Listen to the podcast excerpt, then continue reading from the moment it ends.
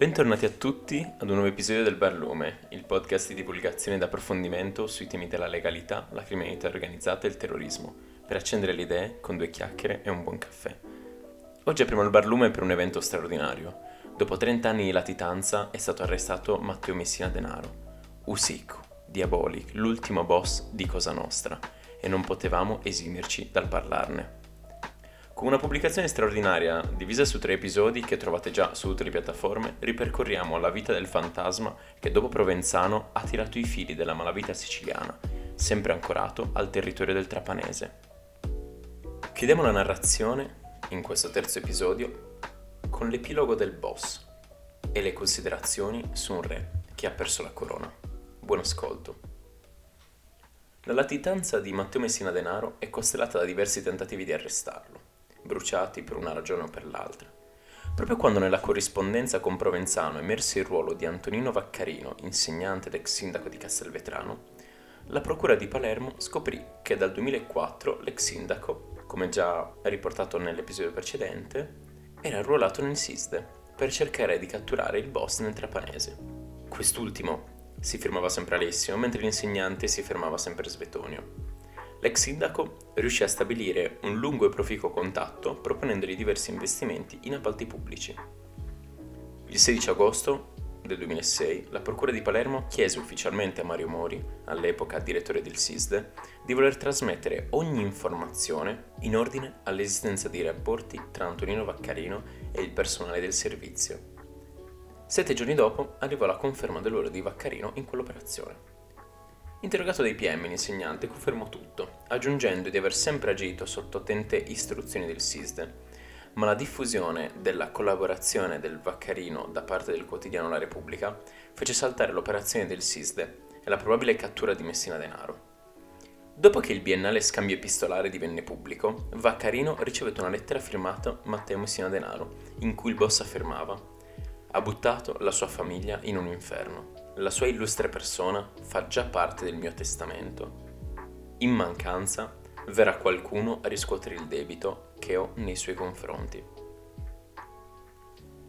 Due anni dopo, nel giugno del 2009, l'indagine Golem portò all'arresto di 13 persone, tra mafiosi e imprenditori trapanesi, accusati di favorire la latitanza di Matteo Messina Denaro, non solo fornendogli documenti falsi, ma anche gestendo per conto del boss estorsioni e traffico di stupefacenti della provincia. Il 15 marzo 2010 scattò Golem 2 e vennero arrestate a Castelvetrano oltre 19 persone, accusate di aver compiuto estorsioni e incendi dolosi per conto di Messina Denaro ai danni di imprenditori e politici locali. Tra gli arrestati figurarono anche il fratello del latitante Salvatore Messina Denaro e i suoi cugini Giovanni e Matteo Filardo, nonché l'ottantenne Antonino Marotta, definito il decano della mafia trapanese, in quanto ex membro della banda di Salvatore Giuliano. E forse anche grazie al sistema dei pizzini che Messina Denaro è riuscito a essere latitante per 30 anni, mantenendo intatto il suo potere. Di lui non c'erano impronte digitali, esisteva solo una registrazione in cui si sentiva la sua voce era custodita nell'archivio del Tribunale di Marsala e risale al 93. Le fotografie circolate fino ad oggi erano vecchie, non ce n'era nessuna segnaletica perché non era mai stato carcerato. Difatti, esistevano solo le ricostruzioni di come sarebbe potuto apparire oggi, a 61 anni. Secondo gli investigatori che lo hanno cercato, è stato a lungo lontano dalla Sicilia, è stato all'estero lo si pensava anche perché i pizzini che inviava arrivavano a destinazione anche a distanza di mesi. Sembra certo che all'inizio degli anni 2000, sotto falso nome, sia stato curato a Barcellona per una malattia degenerativa alla correa. È stato, secondo le ricostruzioni, in Austria, in Svizzera, in Spagna, in Tunisia, sicuramente in Grecia, dove nel 94 con mesi, facendosi chiamare Matteo Cracolici. Sembra anche che abbia avuto legami con il Venezuela.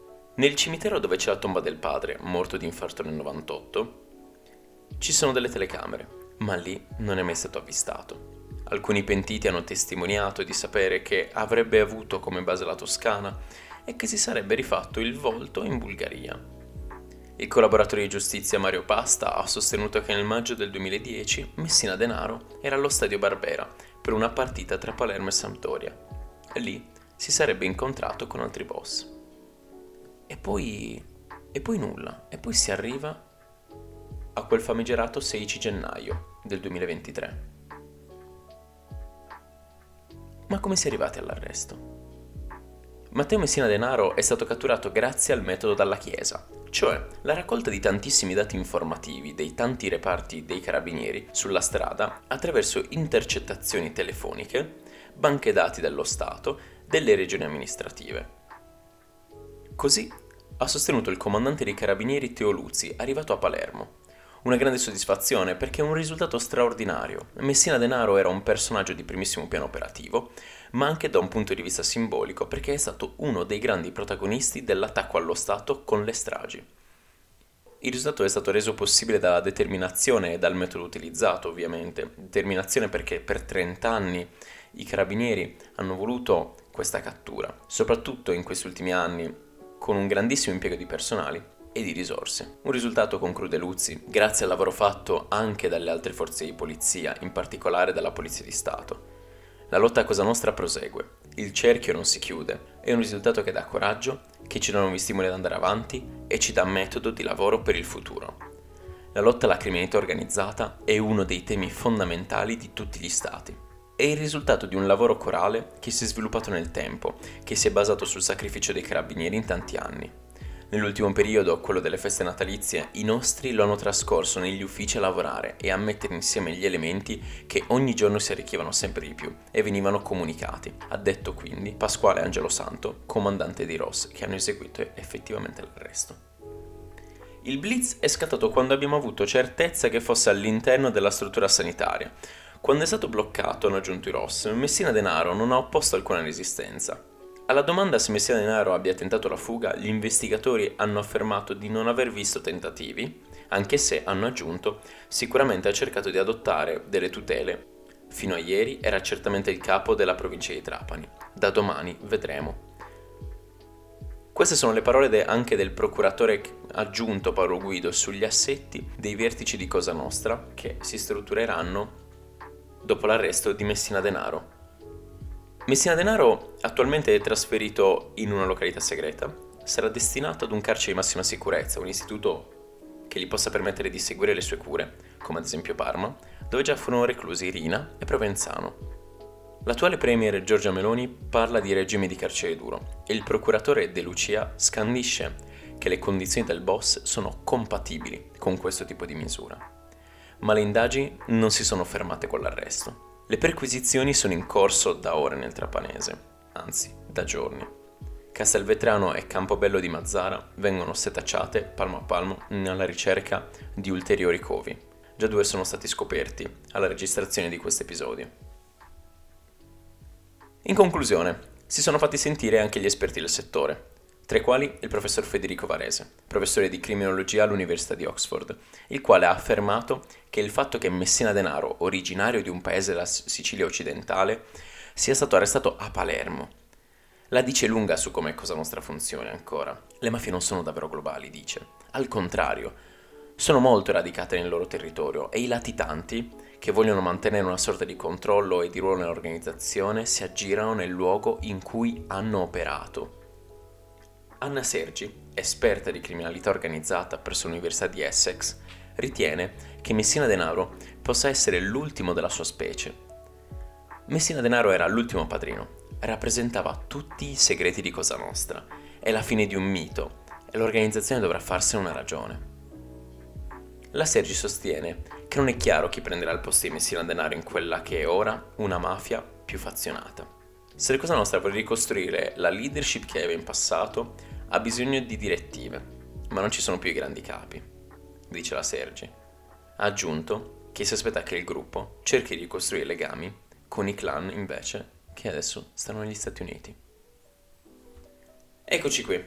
Chiudiamo la nostra carrellata di informazioni sul presunto ultimo capo dei capi, Matteo Messina Denaro.